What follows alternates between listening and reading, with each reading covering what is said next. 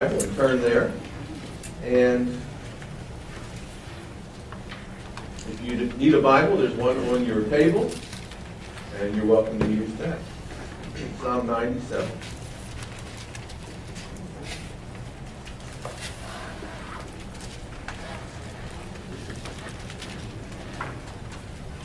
How many liked the Gary's short portion of the program today? Isn't that great? So I hope you liked my long portion. I'm just kidding. Okay, Psalm 97. Okay, this is a, another one of the enthronement psalms, okay, which declare God to be king. And uh, we see that in verse 1 where it simply says, The Lord reigns. And uh, that statement, the Lord reigns, sets the stage uh, for the remainder of the psalm. So here's how we're going to outline the psalm, and then we're going to go down verse by verse. Section 1, which would be verses 1 through 5, we're going to see the announcement that God reigns. And they will explain that, the psalmist will explain that a little bit, the announcement of God's reign. Then verses 6 and 7, the call to worship under God's reign, and that's addressed mainly to the Gentiles. And then verses 8 and 9, you have Jerusalem worships God as king. That's verses 8 and 9, Jerusalem. And then verses 10 through 12, you have the practical effects of God's reign. So let's look at this announcement. The announcement simply says the Lord, and notice it's all caps, which means Jehovah or Yahweh, the God who has revealed himself to Moses and has established the nation of Israel has entered into an agreement with them to be their God and they will be his people. And he will bless them if they're obedient, and he will curse them, which means punish them if they are not. So that's the God that the psalmist says reigns. Now, that pronouncement, God reigns, is not made in a vacuum. Not just like you just threw out a word or a sentence. There's a context. There is, you have to understand that statement in its historical context. So, what does it imply that God reigns? Well, to get a possible context for this, I want you to turn to one passage of Scripture with me, and then we'll come back to the Psalm. And I want you to turn to Isaiah. So just turn it right in your Bible to Isaiah chapter 52. So you'll find the Proverbs in all what we call the wisdom books, and you'll come to Isaiah. And go to Isaiah 52.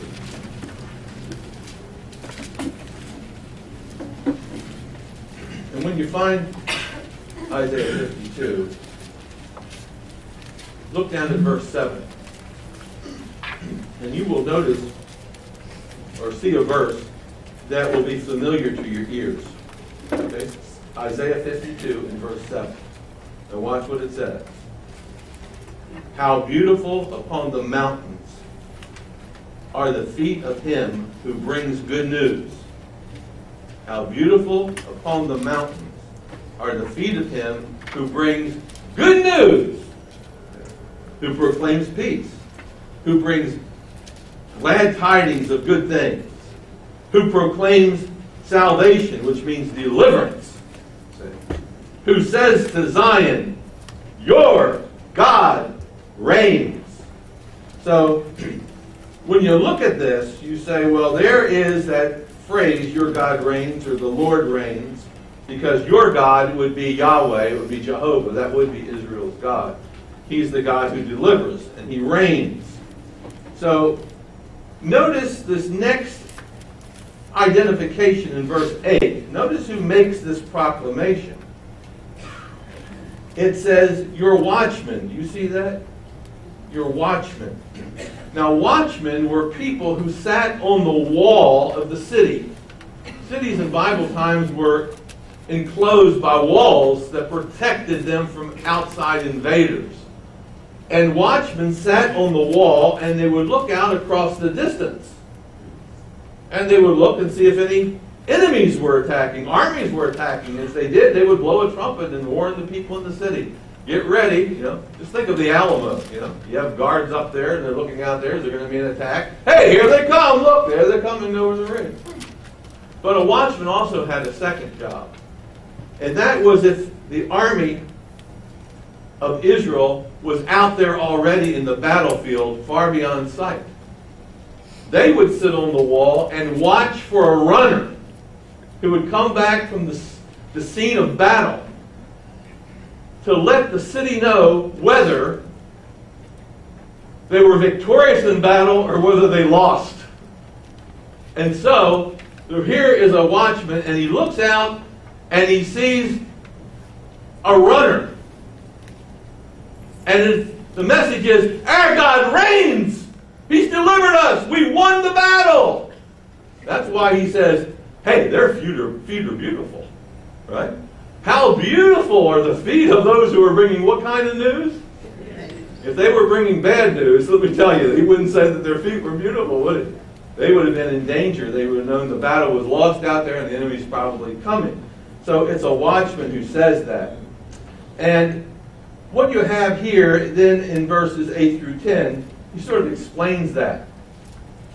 So we have this runner who's excited, says, Hey, proclaim peace, the war's over, glad tidings of good things, deliverance, Zion, our God reigns. The watchmen shall lift up their voices,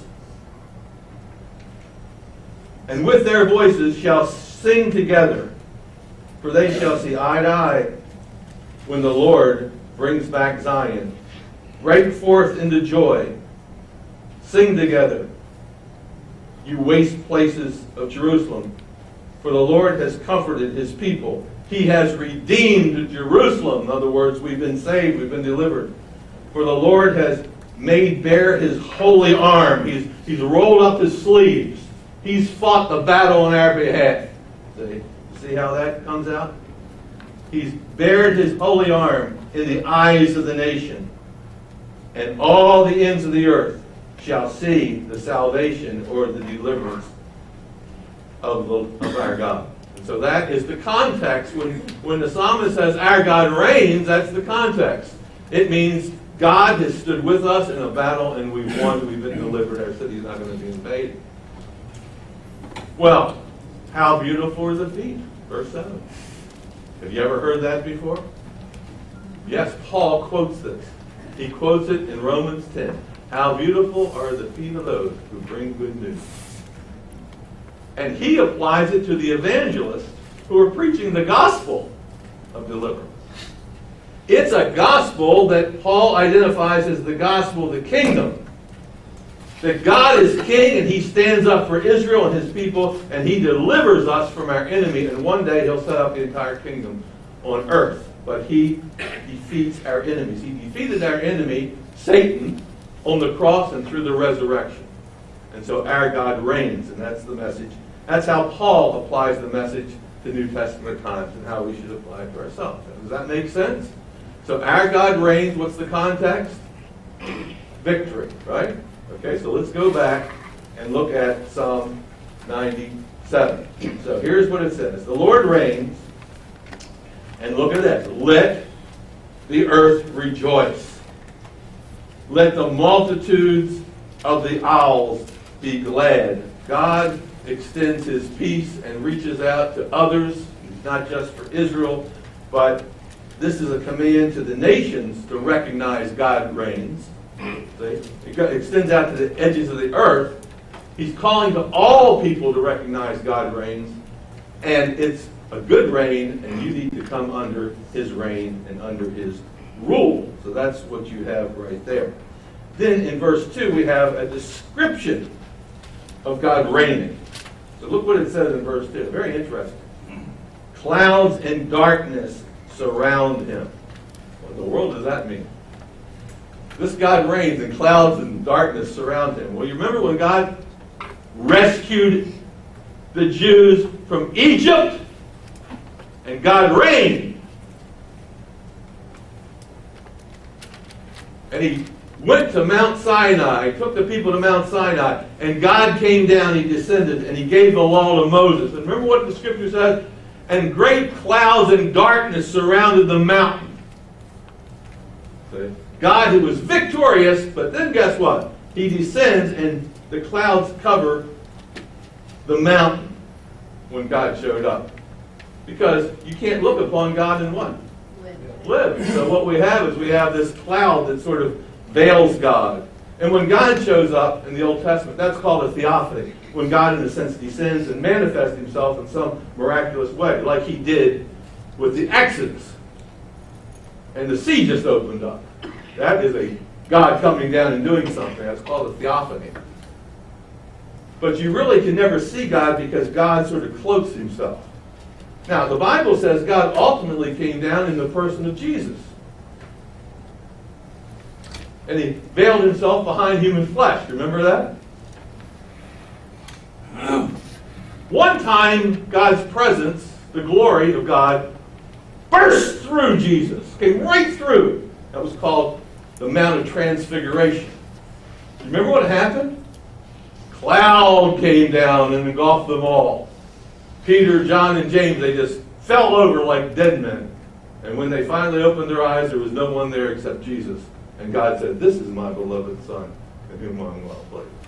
So here we see this reigning God who is veiled behind clouds and darkness because you can't live when in God's presence like that. Even when God was was in the Holy of Holies, he was behind the veil, wasn't he? He had to be behind the veil. There's always this veil.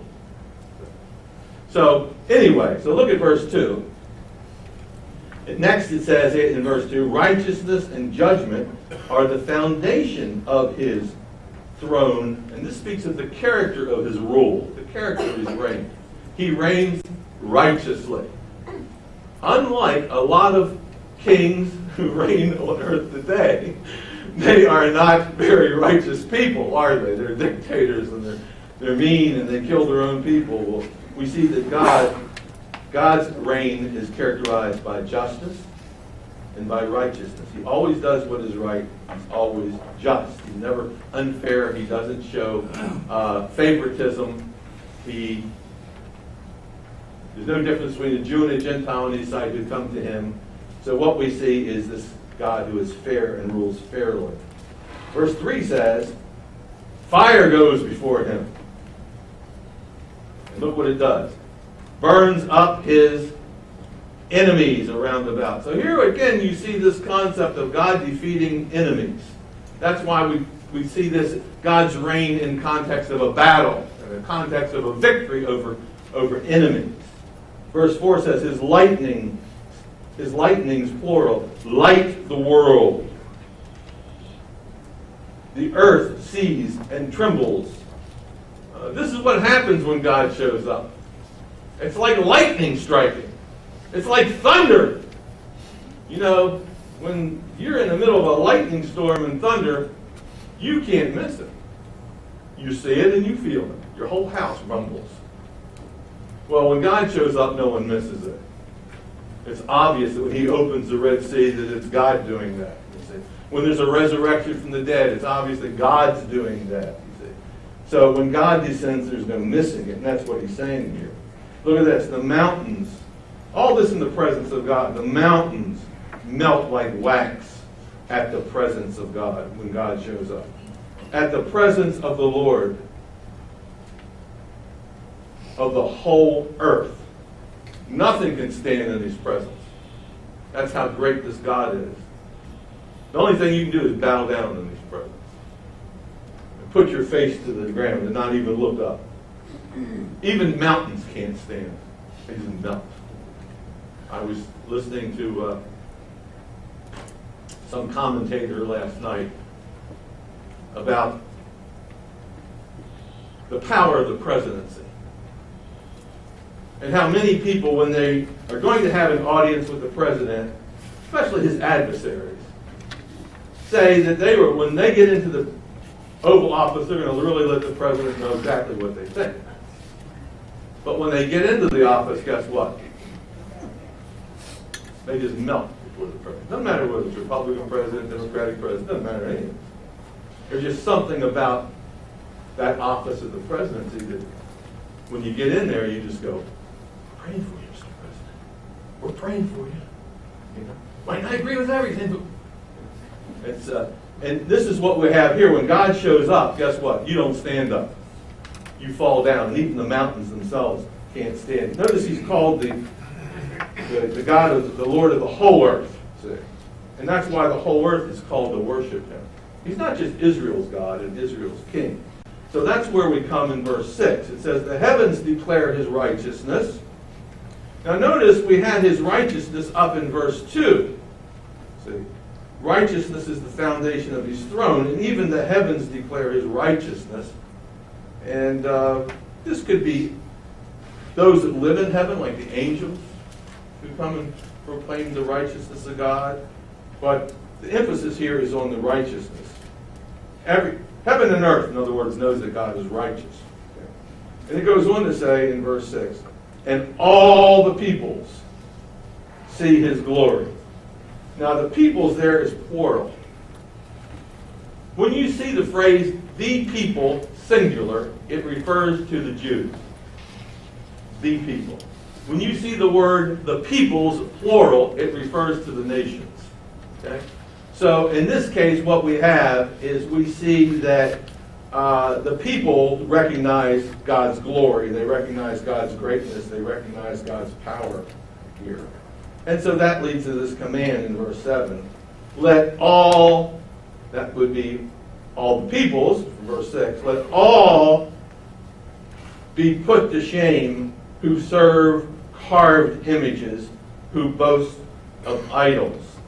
Since it's apparent that God is victorious in battle over these nations who've invaded Israel, or who are fighting on the battlefield with Israel, since God is victorious, that means the gods that they have followed, each of these nations have their own gods.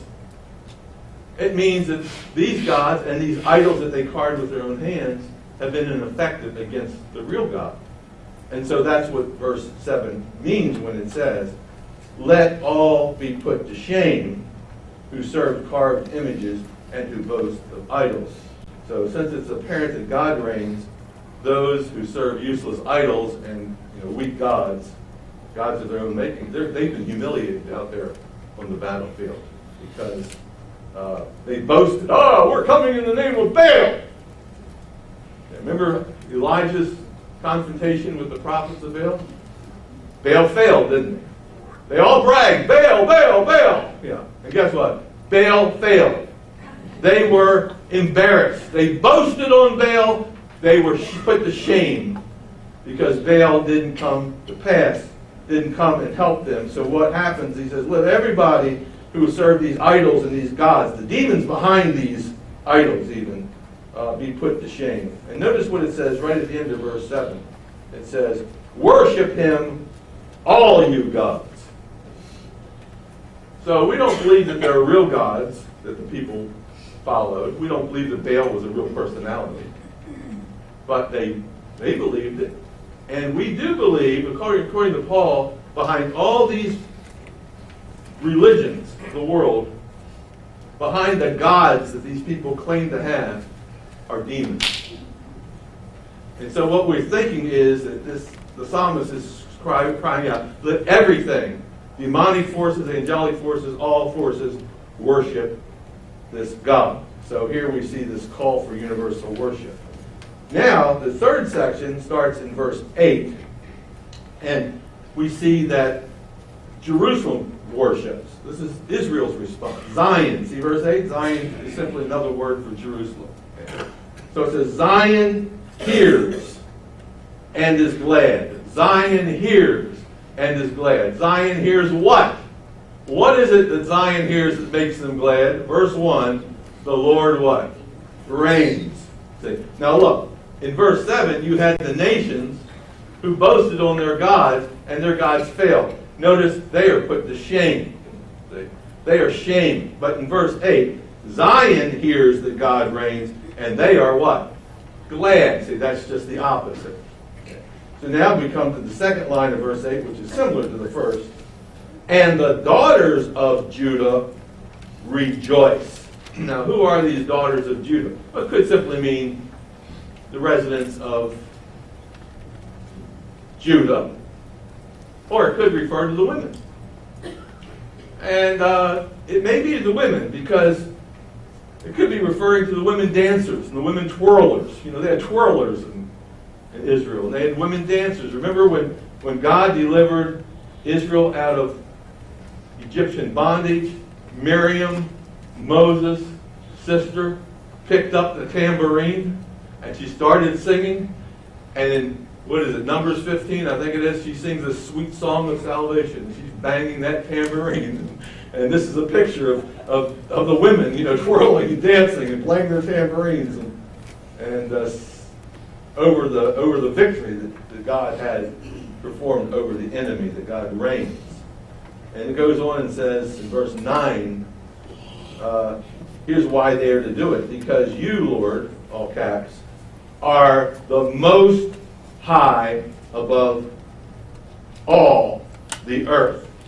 You are the most high over all gods of, and all people of all the earth. You are exalted far above all gods. And the word there is El Elyon. You've heard that. In other words, you are exalted above all the gods. See what it says? You are the most high above all the earth. You're exalted above all the gods. El Elyon. That's you know, God Almighty, the highest God. First used in Genesis 14 when it talked about Melchizedek, who was a priest of El Elyon, the most high God. Other gods, yes, but there's one who's above all of them. We sing that song. There's no one like Jehovah. You know how we sing that in church? We sing it over and over again. There's no one like Jehovah. And that's what this is saying. There's no one like Jehovah. There's no one like the God of Israel. So we have this proclamation. Now, in verse and, and exaltation and, in song. Then we have verse 10, we have this last section, which are the practical effects of God's reign. In other words, how are we supposed to respond? Look what it says. Here's what you're to do practically in light of the fact that God reigns. Okay? You who love the Lord, you need to do something. What is it? Hate evil. He, pres- he preserves the souls of his saints, which don't think of the word souls as we think of that, but simply means he preserves the lives of his saints. He preserves the lives of his people. He has won a victory. He reigns. And guess what? He's defeated the enemy. Now, what you need to do, if you love God, you need to hate evil because he preserves the lives of his saints. He's preserved you. You need to hate what God hates. And there's a lot of things that God hates. We think that God just loves, but at least five places in the, in the Old Testament says God hates certain things. I think there's a place in Proverbs that says six things God hates, but then gives another one. So one of them has to do with disunity among God's people and all these kinds of things. So you need to hate what God hates. You need to hate evil. And uh, it's really important we get that because so often, uh, even in the New Testament, it says something like this If you love the world and all the things that are in the world, in other words, God hates the world, right? The world has become corrupt in a sense. Now, I know that God loves the world in the sense that He's going to redeem it, but He doesn't like what He sees down here. And one day He's going to judge this world. But it says, if you love the world and the things in the world, then the love of what's not in you? The love of God's not in you. So the way you can determine whether you really do love God is that you hate evil. And so you need, in light of what's going on in our world today, you need to be thinking about that. Do I love God? Do I hate? Do I hate evil? A lot of evil going on in the world. He delivers them out of the hand of the wicked. See, it says he preserves the lives of his saints. Into verse 10. He delivers them out of the hand of the wicked, which shows you that it's speaking of a battle. God is victorious in battle on behalf of. Verse 11 says, Light is sown, or light dawns for the righteous. It could mean that if it's light is sown, some translations say light is sown, it means God throws light on our path.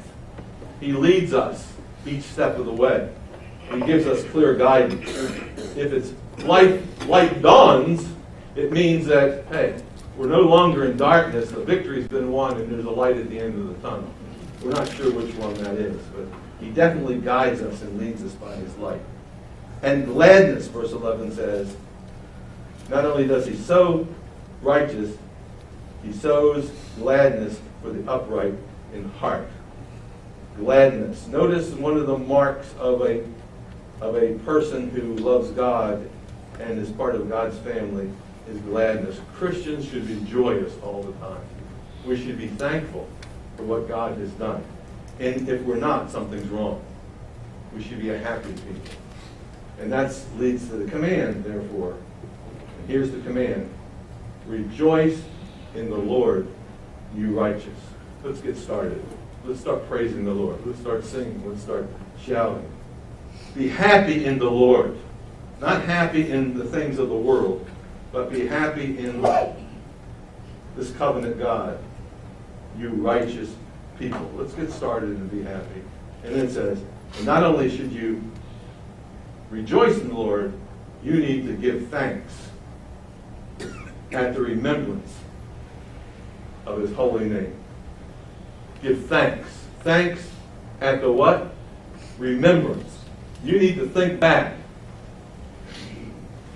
on past victories in your life when you called upon the Lord and he, he got you out of a situation. Should never forget those past victories. Should always remember and be thankful for those past memories. Don't ever allow those past victories to be forgotten.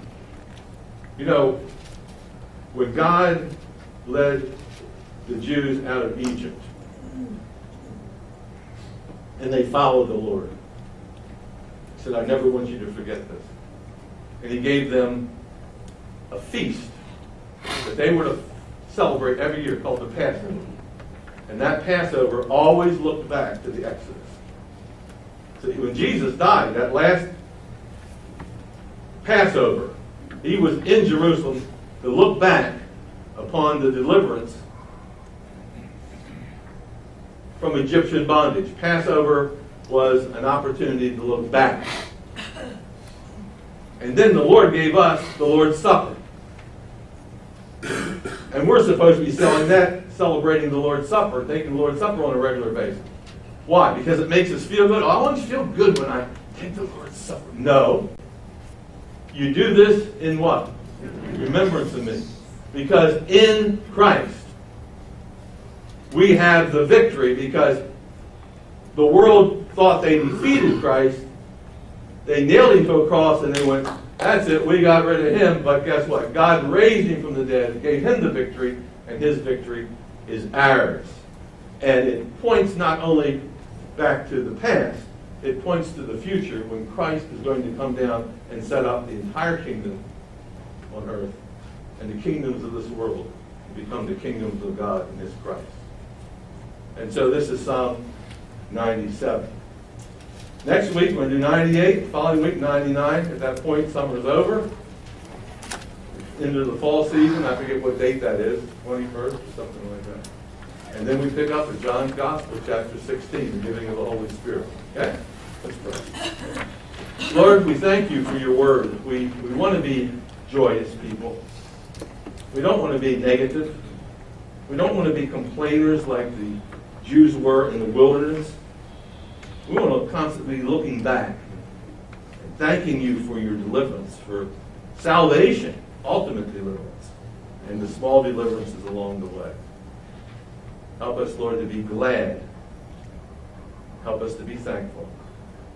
Help us to take this message with us. Help us to hate evil and love you. Help us to be able to proclaim with the psalmist, our God reigns. In Christ's name.